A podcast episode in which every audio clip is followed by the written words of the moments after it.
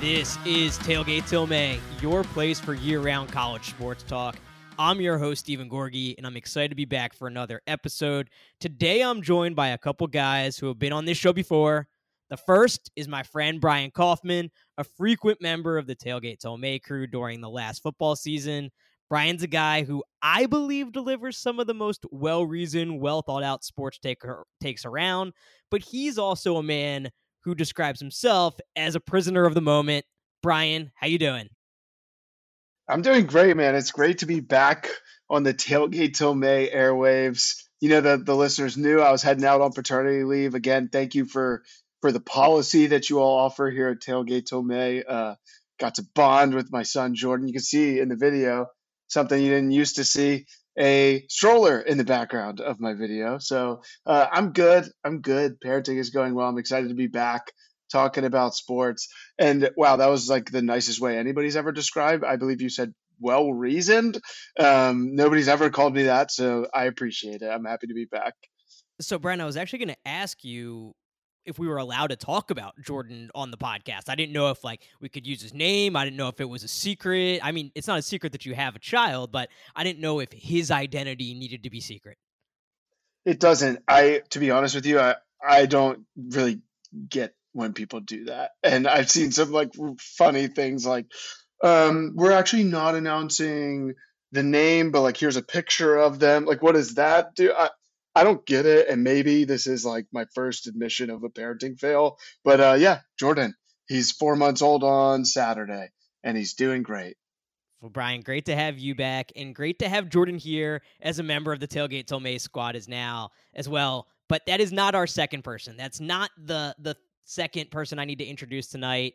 The second person is a man who I think has only been on this show once, but he he made a big impression. You might remember him as the presenter of one of the most convoluted trivia questions I've ever heard. Ben, Ben Crowley, how you doing? Back by popular demand, huh? You know, the viewers couldn't get enough. They want more convoluted questions. Yeah, I'm doing good. Glad to be here. Uh, glad you finally invited me back after maybe about a year. It's been a while. Sometime during college basketball, I feel like. But uh, yeah, I'm happy to be here and uh, stalk Jordan Kaufman's Facebook page now. Now that I know his name. I think that was a fairly assessed one year penalty for the way that trivia question went. So I don't know if you're back by popular demand or like your suspension is finally uh, expiring. Yeah. I mean, math math definitely not the strong suit of this podcast. College basketball season ended maybe three months ago at this point, so don't know where the year is coming from. But feels sure, like ben. a year. Uh, yeah. Also, too, I feel like just you know it feels longer since we've all been together on a podcast. So like three months really equals like three years in my simple mind. So it's part of that too. All right ben. Well it's great to have you back. And before we go any further look ben's on this show. He's kind of going to be our pop culture guy maybe big movie guy big video game guy. He considers himself the voice of the people but he's also he has a new endeavor. Ben why don't you tell the people about the college football related endeavor you're trying to get yourself into. Yeah, in case you two haven't noticed my name and by my picture, it's called the Golden Leg. Uh, that refers to my inner talent of leg power. So we all had a conversation. I think it was the first weekend we were all watching college football together. Saw some terrible punts.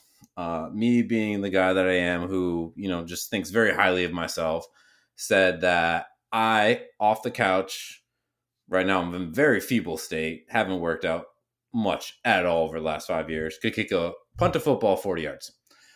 As we tested this, now we learned that first punt off the couch, no warm up, barely went 30 yards. However, phase two of my argument is that if you give me a year, I could be a Division One punter. Not the best Division One punter, but a serviceable man on a team to hit the ball down the field 45 yards at a time. Now, in Steven and I's experiment, which we will post to social media, I did get 47 yards with very to no training whatsoever.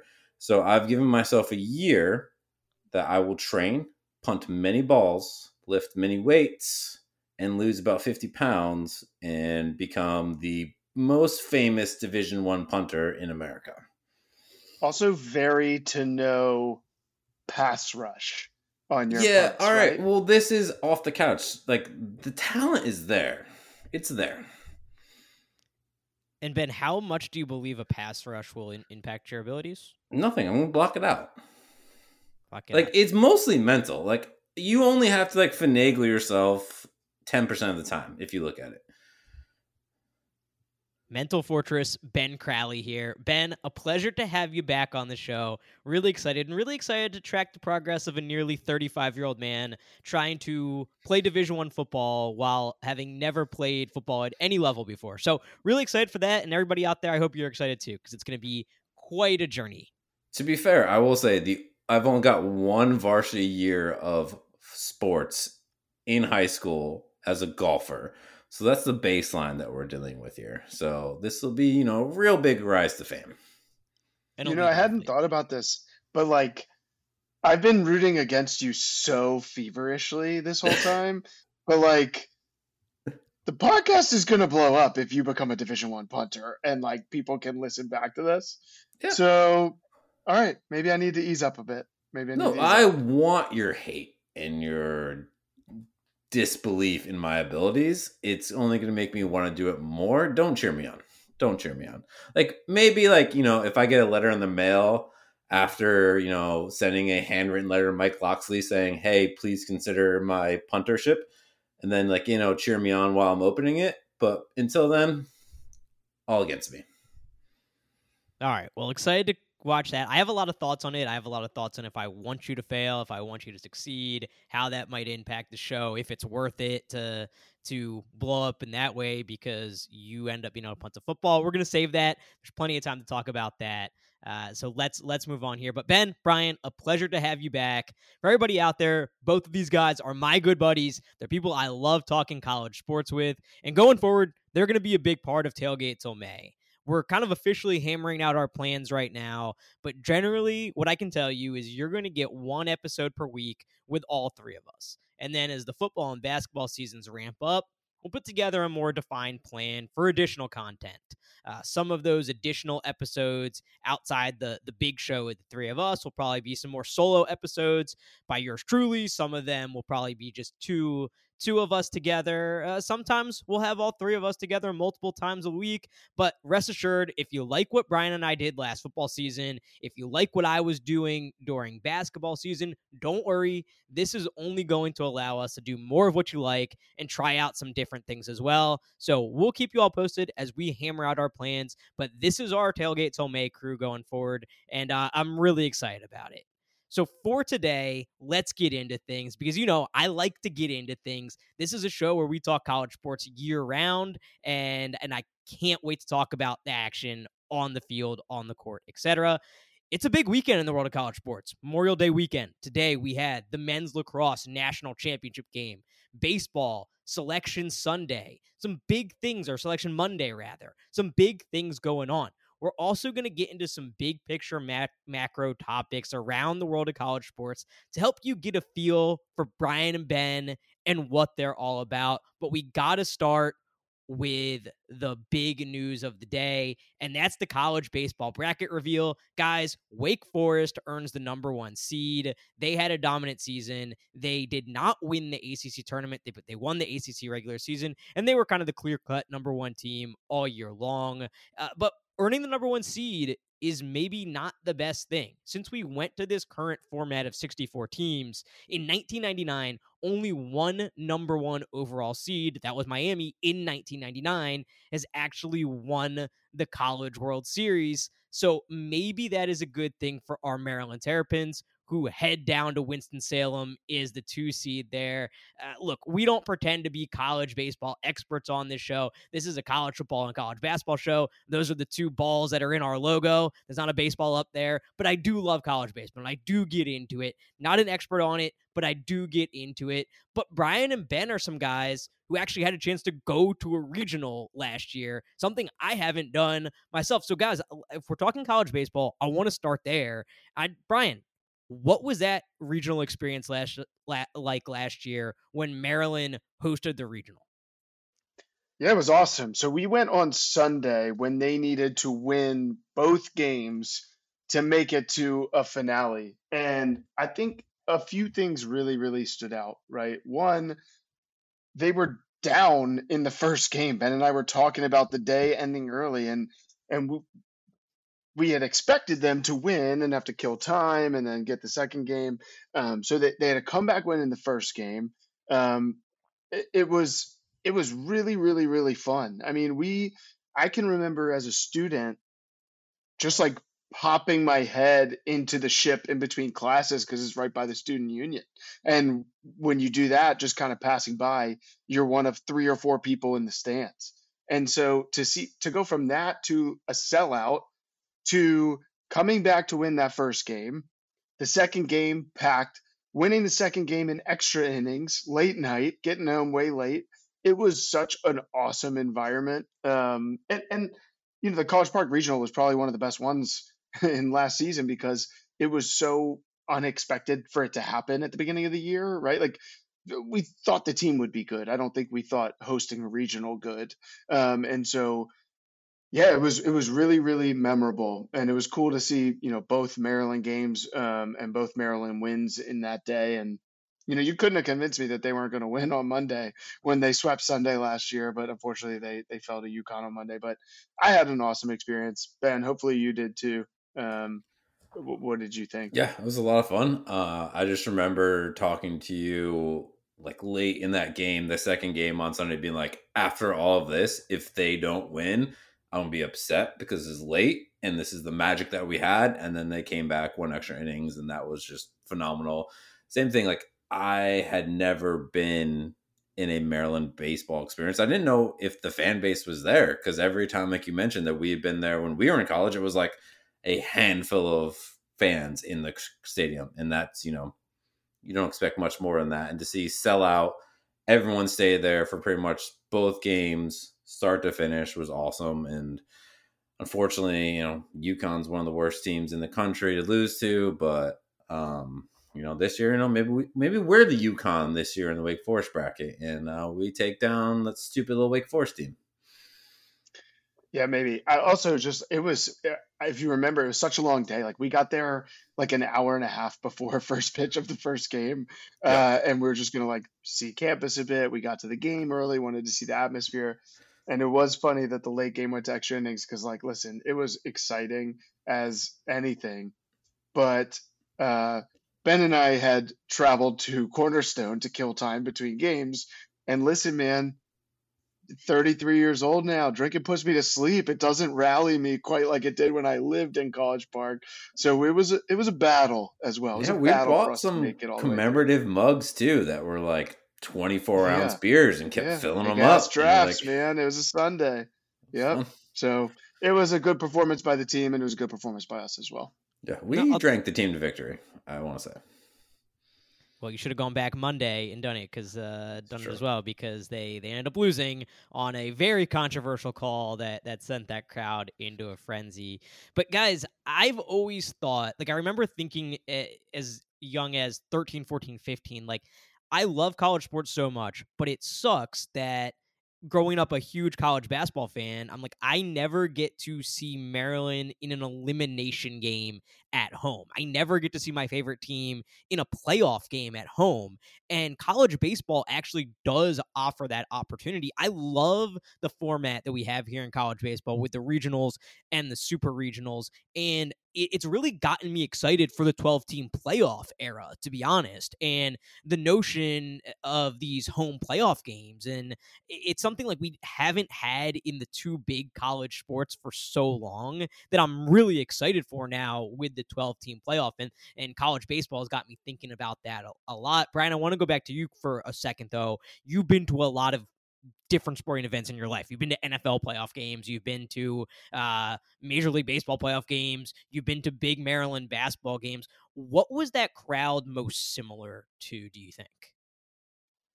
Oh, man. Uh, that's a good one. Um, you know, it, it felt it felt like an NCAA tournament crowd, a March Madness type of crowd when when when your team is in a close game and and uh, it's you know well represented in the arena. I think that that's a good. You know, it was just like it was pretty You know what? You know what? Honestly, too, um, not to go professional on you, but like when the Caps started making the playoffs consistently, and like people were rocking the living daylights out of the red, and that place was like really hard to play, really hard to hear yourself think. Like it was like I can't believe this is happening. We're gonna like crush the opponent with cheers type of vibe. So maybe that's a bit of a better a better comparison there. Um, it was it was loud. It was a little bit rowdy. I remember that they had an alumni, like a team alumni tailgate outside before the game, and some of those guys were slinging beers and you know managed to bring a couple past security. It seemed. Uh, that's just kidding. More than a couple. Were, were, encouraged to do so. Yeah, um, and it was fun. They were they were hollering, and and Rob Vaughn knew all those guys, and it was it was a really really cool atmosphere. We're gonna get some great atmospheres this year. Uh, eight of the 16 regional seeds, eight of the 16 hosts are SEC teams. And when they say it just means more. That definitely applies to baseball. Some outstanding atmospheres in the SEC, but also some cool atmospheres we're going to see at places like Coastal Carolina. Now, Coastal Carolina is a school that has actually won a baseball national championship, but it's still a smaller school. It's not an SEC school. It's still a big deal there.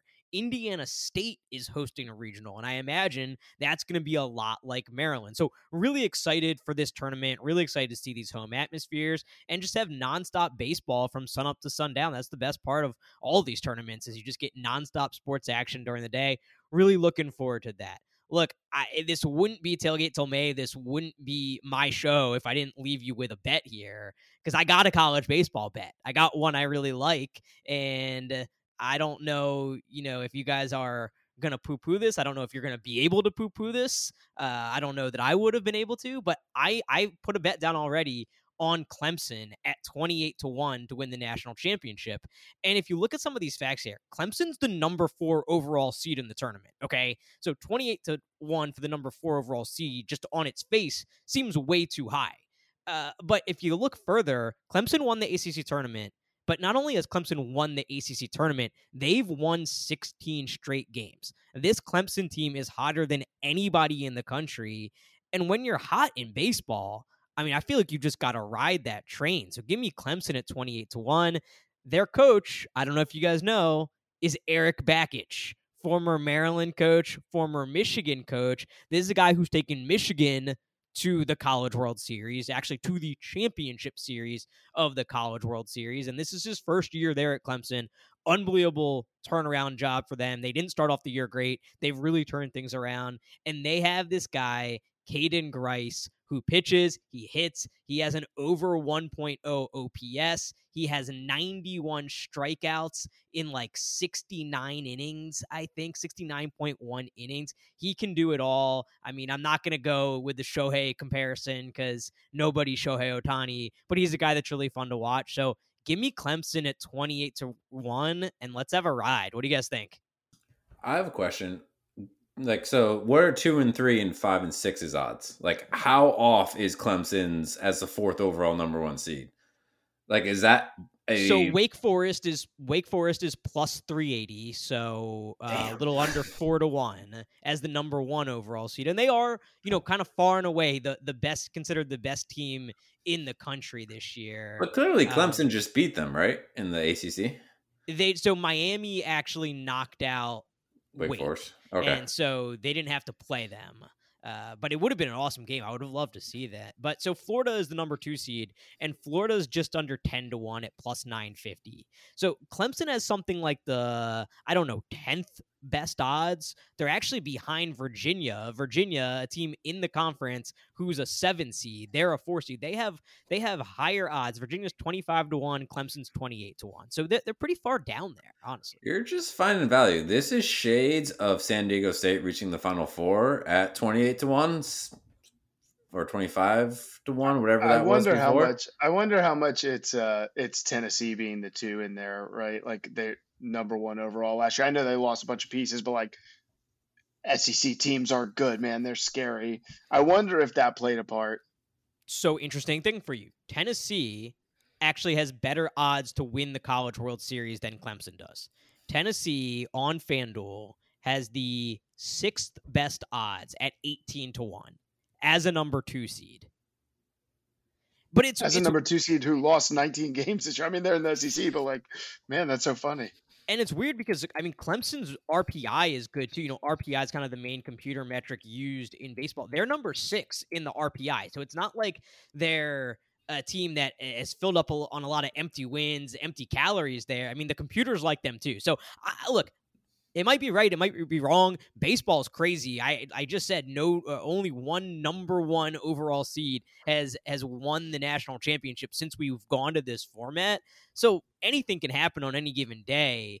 I, I like those odds at Clemson eighteen to or at twenty eight to one. I'm I'm riding with the Tigers. Great environment down there as well. Uh, they're going to be fired up for that, and I'm and I'm fired up to root for for the Tigers. You All right, boys. Anything else on, on the baseball side here? All right, let's move on then to the other big news of the day. We crowned a national champion. Ben's Notre Dame Fighting Irish win their first ever men's lacrosse national title. 13 to 9 over Duke. This is a team that has been there a bunch of times. They've lost to Duke a couple times in the national championship game. They finally get it done. Uh, and Notre Dame is your national champion. You know, much like baseball, uh, I don't consider myself a lacrosse expert, but I really do enjoy the sport. I enjoyed the hell out of this weekend's Final Four games. Both Final Four games went to overtime. So we had two walk-off game-winning goals. One very controversial in the Duke game, Duke Penn State game, should have been a crease violation by Duke. The goal shouldn't have counted. However, in college lacrosse, you are not able. That is not a challengeable play. Uh, so the goal stood. Duke advanced and then fell to Notre Dame in the championship. The story here is Notre Dame winning the championship. Ben, how does it feel that your Notre Dame Fighting Irish have finally won a national title. To be fair, I think that baton has been passed on to you after having them in our college football pool and living in Chicago. So you're the big Golden Domer now. Um, but Brady Quinn would be proud. Don't get me wrong. Um, and the fact that they beat Duke is just kind of a you know nice little icing on the cake on top of that. But uh, that's crazy that they've never won one before because I feel like, you know, I'm a very casual lacrosse fan, but they've always been up there in the top 10 over and over and over again. So for them to finally break through, that, you know, it's pretty exciting.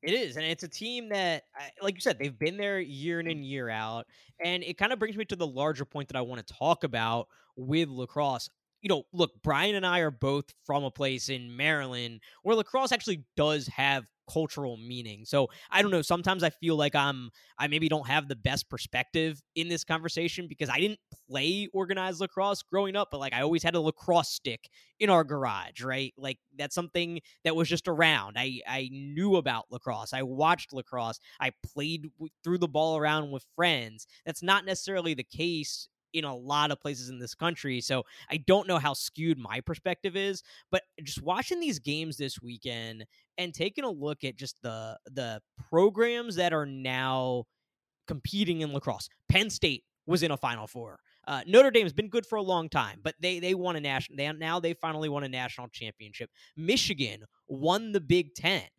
Big Ten tournament and, and made the the NCAA tournament. A couple years ago, Ohio State went to a national championship game. These are big football playing schools in non traditional markets that are really starting to compete in lacrosse. And I just feel like the physicality of the game, the fast paced, fast paced nature of the game, and the fact that it is basically like football a once per week sport. I was looking at Maryland's schedule earlier today. They played once per week until the Big Ten tournament, with all of their games being on either Friday, Saturdays, or Sundays, with like 80% of them on Saturdays.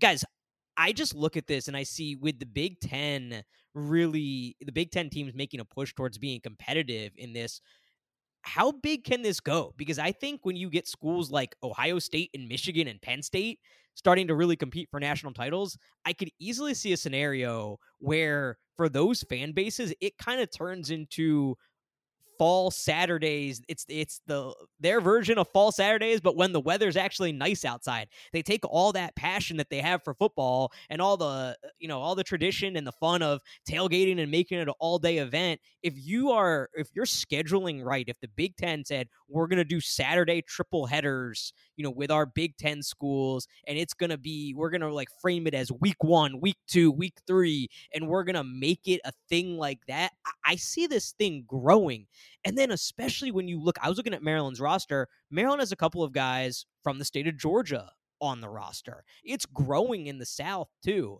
And I feel like if you could get a couple SEC teams to get into it, I mean, look at what SEC teams are doing for softball, what they're doing for baseball. They fill those places up every weekend. I feel like lacrosse is on the verge of something really big here. And I know people have been saying that for years, but I feel like it's just the right mix right now. Am I off base here, or is there something to these bigger schools, these football powers getting involved that you know gives it some more legs than it maybe had in the past, Brian? Yeah, I think you're onto something for sure. I mean, look at the look at Premier Lacrosse League too, right? Like lacrosse is picking up nationwide. That that's an actual popular professional lacrosse league and they're they're drafting players from all of these schools. So no, I think that's a great call out. I mean, I I imagine it would not be hard for those folks like you mentioned to take the passion they're bringing on fall Saturdays and just put it on the spring. And I mean, it's an exciting sport. It is. I fought it for a long time because like you said, from Maryland, I was a baseball player. We're going up against it and you know, lacrosse was uh, absolutely booming in popularity when I was trying to focus on my little baseball game and now obviously it's the biggest the biggest sport that there is around here. So i i've held a grudge against lacrosse for a while but i can't even i can't deny it's it's it's very exciting and that you know like they're playing in the football stadiums a lot of the time right? Like it's it it's set up perfectly to to really create an awesome environment. So i, I love what you have said here Ben, how about you? You, you know, come from a different perspective, not being from Maryland, being from growing up in Connecticut, where you know lacrosse exists, but it's not quite the same cultural. It doesn't have quite the same cultural importance that it does here in in our state. Yeah, no. Back in my day, there was maybe like under 10 schools in the state of Connecticut, I want to say, that had lacrosse teams. Like nothing in my high school's like division had lacrosse teams. So my school didn't have it and no one around it had it. Some like on the outskirts of Connecticut had it. Um, and then I feel like now though, being a Virginian, uh, I've got friends who like what their kids are playing right now is lacrosse. It's you know it's not as physical as football, so you don't have to worry about injuries as much. It's not as taxing on a parent i'd say is hockey with you know you got all the equipment the ice rinks all that stuff but you know kids can run around they can have fun they can toss a little ball around um, and I feel like the big thing is going to be if you can get people, like you said, one of the big things having the fan base in the SEC to get there. But if it becomes a bigger thing for kids to play in the South and they start playing it younger and get going, and I have no basis, maybe they already are playing it, but it can get really pretty big. Has anyone who's ever said in the same like three sentence span, back in my day, and I have friends who have kids that then gone on to become a Division One punter. Has that ever happened at any point in human history? No, but you're going to witness it live on Tailgate Till May. Okay. So you know what? Okay. Better to back in my day. Sounds like you're going to be a real locker room guy. You know, really relating yeah. to your teammates there. Yeah. Well, you know what? We'll play video games together. You know, all the kids play video games these days. That's how you're going to relate. Ben's just gonna Ben's gonna be hanging out with the coaches. Yeah, hey Ben's guys, gonna get invited to like pizza and beer at the coaches after watching film. Yeah. Which is also wild to me. Like this is obviously very like, you know, long way away, whatever. But like the fact that half the team would not be able to legally drink beer is just and I feel like this is the, the honestly the ultimate Ben thing would be to make the team and then get kicked off the team for providing beer to the underage players on the team. Yeah. it's literally I was thinking I was like, yeah, can I not just like bring beer in a cooler in my Jeep at like after the practice? Oh, good good practice, guys. You want you want a beer? And then just, you know, get kicked off. really making his case for why he's going to be a valued valued presence on any team. Burn- why wouldn't you want to take a chance? Good chemistry. Why wouldn't you want to It's take a chance on this guy? I am the anti Kyrie Irving. I bring everyone together. That and you end do. up in It's, prison. it's evidence, evidence that by by this podcast right here, just bringing us all together, sentence by sentence. Okay, guys, I, think that's enough on lacrosse for now. Ben, to your point, th- there are there's a ton of growth in the South in terms of kids playing lacrosse, and uh, it's now a sanctioned sport by GHSA, Georgia High School um, State Athletic Association. So that's a huge a huge step forward. Like I said, Maryland has a few players from Georgia on the roster. I mean, I, I just envision a scenario where an SEC school or a couple schools do get programs, or even right now, now that Michigan and Ohio State are both good, where there's a Michigan Ohio State game where it really has a ton of importance, and people come out solely because it's Michigan Ohio State games, and there was a few bone rattling hits that happened today in that game. And I, I just envision one of those happening and the Ohio State fan base that is football, football, football 90% of the year just erupts because it reminds them of you know James Laurinaitis standing up a Michigan running back on the goal line,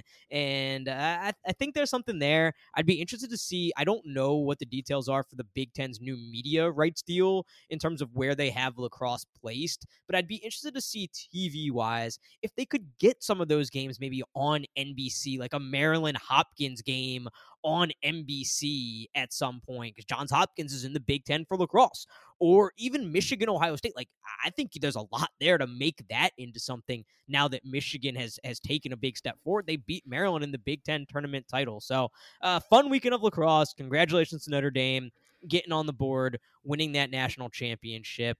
But guys, this is kind of our the kickoff episode of a new era. So I want to give everybody a chance to get to know you a little bit and know what you're all about. So I put together what I think is actually a fun, cool version of your at work icebreaker, where I'm going to ask you guys some questions. Uh, I'm going to answer them too, and we're going to get to know a little bit more about you, but more about you as a college sports fan, a college sports watcher, a college sports observer. Get to know what your opinions are, where you stand on things, where you stand on the big macro topics here. So let's start with something uh, that I think about all the time because there are a ton of things that I would love to change. Ben, I'm going to start with you. If you could change one rule in either college football or men's college basketball, either on or off the court, what would it be? First off, I'd like to start this answer with I hate icebreakers. And as I was talking to you last weekend, literally one of my main driving reasons to become a punter is to have a final answer of in an icebreaker, oh, what are you known for? Two truths and a lie. Like, so I can say, hey, I was a Division One punter. That's my dream. Rule number, or to answer your actual question, the rule I'd want to change is that it should be illegal for a college football team to have those three people in front of the punter on a punt formation. That is what I like to see outlawed. That's an illegal formation. Get them on the line, normal. That's my rule. Jeez, we're really going to have to talk about punting a lot going forward, aren't we? A little bit. This is going to be a, Back a- in back in your day, nobody nobody stacked the line like that. No, like when has it ever been beneficial? Like I don't have the manpower or desire to go through all the film ever, but I doubt in the history of college football that that formation has ever been beneficial. Show me the stats. And that was talking punting with Ben. Brian, how about you? What would you change? You know what, Ben? Honestly, though, I think like I have feel like I have seen a lot of block punts with guys like because you let more guys through and then they just get a leap. Like all you have to do is leap like high. They up. have the Like, momentum too. Uh, yeah, yeah, yeah. That was talking. We already signed off. That was talking punting. Um, I think, uh, man, I don't know. I don't know how to institute a rule, but I, can I can I just point out an issue that I think needs addressing? I, I I'll take it that route. I think we need better early season non-con in men's basketball just like across the board like i don't know if it's just requiring intra p5 games in november or something the champions classic is fun every i get excited every year because it's like it's the second game first or second game for all of those good teams And there's always, I, I mean, we're fans, right? So we find games that are fun to watch. But I, I want the excitement to be there. We don't have to wait till January and February for the excitement to be there. And I think just kind of forcing some folks' hands in terms of scheduling would would do that. I know, you know, there's there's tournaments and things, but uh, sometimes it's it's clear you expect to win those tournaments going in. I just I think there there's got to be a way to create more good dramatic matchups early in the season. I think I think like some teams have really taken, you know, like Gonzaga since they got really good has scheduled like crazy. Like they they'll play anybody anytime on an aircraft carrier or in a in a gym, right? Uh, I want more of that. I, I remember looking at Gonzaga's schedule and being like, they're they're playing everybody. They're playing Baylor. They're playing Alabama. They're they're going anywhere, anytime. Um, and so kudos to Mark Few for that. I, I want that to kind of be a thing, you know, nationally. So, do you know my idea on this? Have I told you my idea on this? Uh, the regional tournaments to kick off the year. Yeah, I believe that was actually Tailgate Till May. That's a great call. That's a great call. Yeah, it's been a Tailgate Till May episode talked about how I'd love to Im- implement regional tournaments to kick off the college basketball season. So an event where you have I don't know, I'm just pulling this off the top of my head. I think this might have been the example I used, but like Xavier, Dayton, Ohio State, and Cincinnati are all part of a tournament that kicks off the year.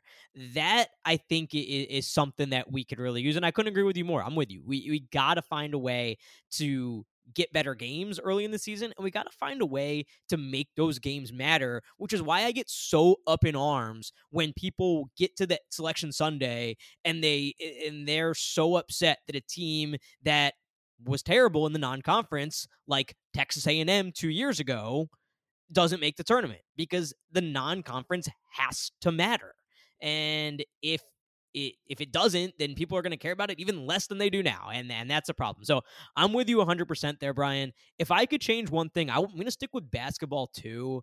And uh, you know what I would do? I would change the foul rule from five to six fouls. I, I think it does two things here.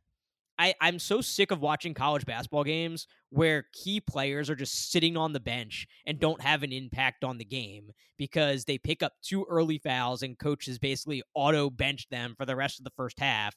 And you don't get to see a player that you presumably came to watch. That that's a very good player, a fun player, entertaining player, and somebody could have a big impact on the game. I'm sick and tired of that.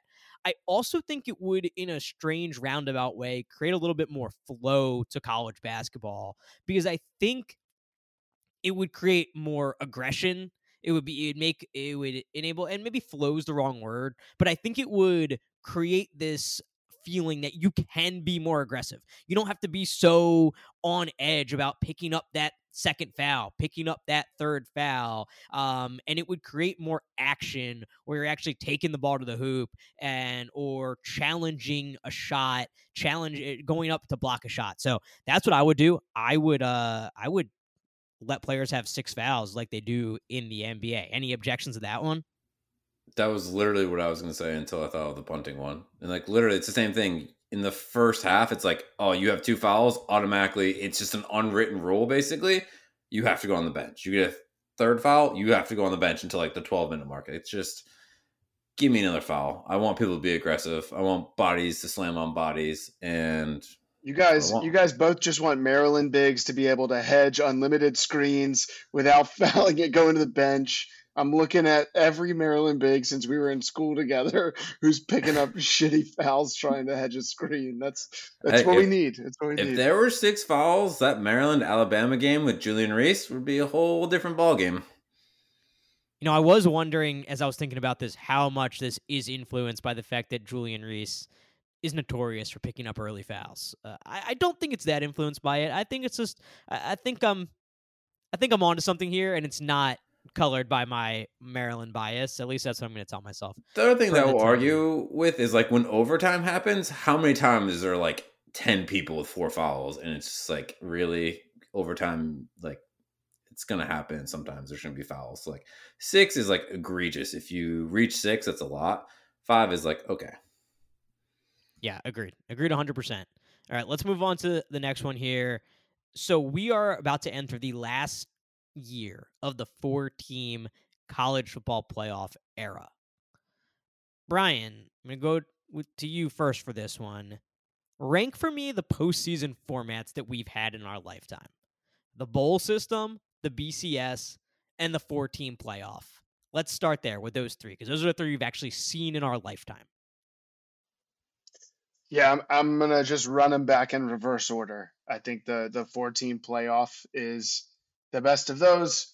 I would go BCS and then bowl system. I think the four team playoff has honestly kind of been a success. Um, I, you know, I'm excited for it to expand more teams. You mentioned the home sites. I mean, the only thing I would change about the the upcoming 12 team playoff is uh, quarterfinals at home too, because it seems a little bit weird that the um, the highest seeds don't get the benefit of the home game, right? Just the the, the five, six, sevens, and eights of the world. Um, but yeah, I, have really, really enjoyed the playoff. I, I think, um, you know, it's like you look at what Cincinnati did, um, and and and now that a G5 team is going to make it every year, I, I just hope that doesn't go by the wayside, right? Like Cincinnati was a preseason top 10 team. It wasn't so much of a surprise that they got there, but I don't think many people were like, this is going to happen until it happened. Um, so, you know, for for me, uh, my lasting memory of the 14 playoff is the teams that got there that weren't supposed to,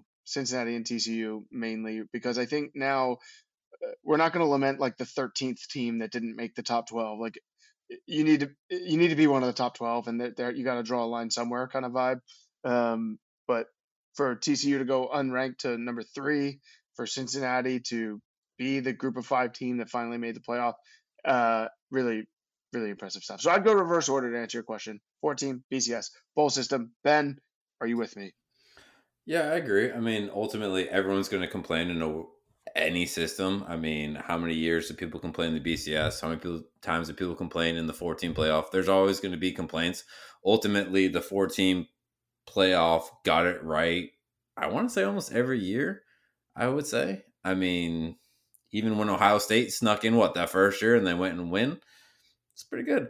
Uh, but then it eliminates, you know, what you have in 2012 when Notre Dame went undefeated in the BCS, and you have to put them in, and then got stomped by Alabama. So ultimately, I agree with you. That's the way to go. Give me the 12 team. I'm ready to go.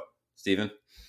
Yeah, I'm I'm ready for the 12 team too, but it's because I dislike the four teams so much. And when I say I dislike the four teams so much, I enjoy watching the games, but I really hate what it's done to the conversation around college football. It's all we focus on now is these four teams. And it felt like when we just had two teams in the national championship game, for whatever reason, there was more conversation around everything else going on. And now we're so focused on these four teams. I actually think the expansion to 12 is going to is going to I mean, we're going to be talking about more teams because there's more there are more teams involved in the playoff conversation and ultimately will make the playoffs. The focus will all still be on the playoff, but there's going to be more teams involved. So I actually think 4 I, I like the BCS better than 4. I I, I don't love like I don't know how many times the BCS got it wrong. True. 2005 Utah would like to have a question with you, sir.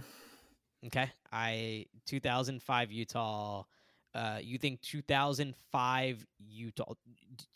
Or, it might be 2004. It might be 2004. It's sometime yeah. Utah in the mid 2000s. Because 2005 is Texas's. Vince yeah, no, it, it's 2004 because so. 2005 draft is when Alex Smith went first overall. So it was ever Alex Smith last year when they, I think they finished third in the BCS. Yeah, I just, I don't think that it was that bad, and I think that it. That's not a great argument, but I think there was still so much value on regular season games uh, back in the BCS era. Now, how many times do we see teams lose and it's like, okay, great, they lost a game. I think at least a 12 team playoff is going to put more importance back on winning your conference championship. So I do like the BCS better than the 14 playoff. I obviously enjoyed watching those games, and uh, but I'm excited for the 12 teamer. Okay, let's go rapid fire here, guys. Uh, got a few quick ones for you. So this is a, a meaty question, but summarize this as best you can. Ben, what does the Big Ten need to do to win a college basketball national title? Uh, just perform. Honestly, I mean, season wise, you're the best team, your best conference in the regular season, and then get your shit together in the NCAA. Brian. Uh, yeah, I was going to say recruit better. You got to get the best players. you want to win a title. I was just pulling pulling this up to try to answer this question. Um, you know, two four seven sports recruiting ranking. Uh, Indiana looks like they generally have the the top recruit. Jalen Hood-Schifino, they had him at 23. The last time a top 10 player went to a Big Ten school, I haven't gotten to yet, and I'm back to 2018. Uh, 20, 2018, actually. Diamond Stone? Pop quiz. Steven, anybody? 20, sorry, what was the question? 2018. 2018, a top 10 recruit picked a Big Ten school. It was the last 10, last time it happened. 247 Sports. I don't know. It is, yeah. We're, we're gonna have a lot of dead air. Uh, Romeo Langford to Indiana, 2018, the last top 10 recruit um, to the Big Ten. So yeah, I, I think get better players. Mine's a variation on yours. It's get better guards because there are very good big men in the Big Ten, and there have been for a long time. But it's, they, they do not have the elite level guards. I remember looking at the preseason watch lists last year, and for those guard spots, uh, there was almost no Big Ten players. For the big men spots, a ton of them better guards. Guards winning the tournament. Uh, Big Ten needs better guards. Brian, what is your favorite Maryland team of all time? So give me the year and sport. Oh man! Hey, really quick before the viewers come for me, uh, Indiana has a top ten recruit this year, but they only have him because he decommitted from Duke because Filipowski's staying. They were never going to get him, so my my point stands. Okay, favorite Maryland team. Um, yeah, I I think it's got to be Greivis's senior year. So so uh, men's basketball, what would that have been? Um, 2010. Uh, 2009, 2010. Yeah, yeah. So um, that I mean, obviously a, a, heartbreaking way for it to end, but just being in school obviously plays a factor here. Um, had a lot of fun watching that team, and it'll always be my favorite Maryland team. Ben. Yeah, I hate to be a loser and do the same thing, but that is also my number one favorite team. Question for another podcast: Why does the Big Ten dominate offensive linemen, and big men. We'll get that in another episode. Steven, what's yours? 1999 Maryland basketball. That was Steve Francis's one and only year there. It's not a team that won a title. It's not a, a team that really won anything of value, but it was the most exciting Maryland team that I have ever seen. The energy in that building, the excitement around Steve Francis, that was uh, uh, just an unbelievable year, and he was an unbelievable player. And there's only one player who I have a shirt of, uh, a drawing of him dunking in Cole House, and that is Steve Francis. That's my answer. Uh, all right, I got one individual one for each of you. Ben, pop culture guy here. What were you more excited for? Last night's Succession season finale or the upcoming premiere of I Think You Should Leave season three? Oof, it's tough. Uh, ultimately, I'm gonna have to go with the series finale of Succession because it is a top five show for me all time. I think you should leave is some of the best comedy out there right now, and it's my guilty pleasure to just put on all time. But you can't go wrong with Succession. I urge anyone who hasn't seen it to watch it, power through. It will blow your mind. Brian, individualized question for you here. Your father now, right? Got a lot on the got a lot on the plate. Have you thought at all about how you're going to raise Jordan when it comes to sports fandom? Are you going to try to indoctrinate him early? What if he comes to you uh, one day, you know, wife's a Penn State grad? What if he says to you, "Daddy, I I like the white team. I like the Lions." Rar. Well, he's going he's to have to do a lap or two around the house on account of the RAR. Uh, but I get it. I get it. Um, yeah. So uh, my wife and I have established a a from the moment he was born, we're keeping an all time track of men's basketball and football, and it'll guide us this way. Of course, guys, listen. He's not going to be a Penn State fan. It's not.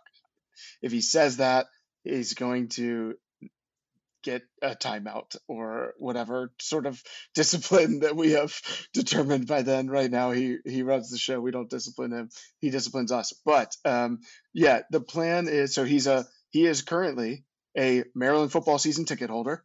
So we're gonna get him get him to the stadium this year. Get him in the game. He'll have those cute little baby headphones on, not know what's going on, but uh, he's going to be a, a ticket holder, so he'll like that. Um, you know, he watched March Madness, the Maryland games with me this year. So we're we're getting him in early. Uh, obviously, the the Penn State comeback wasn't great um, for for that competition uh, on the basketball court, but um, yeah, the plan is to generally let him figure out his own way, but like have one hand on his back as we're guiding him towards what we ultimately want. Ladies and gentlemen, that is Brian Kaufman over there. That is Ben Crowley. I'm Steven Gorgie. Guys, this was a blast. Looking forward to doing many more of these and uh, diving into some real hardcore college sports stuff here in the future. I'll talk to you all next week. And until next time, keep the grill hot and the cooler cold.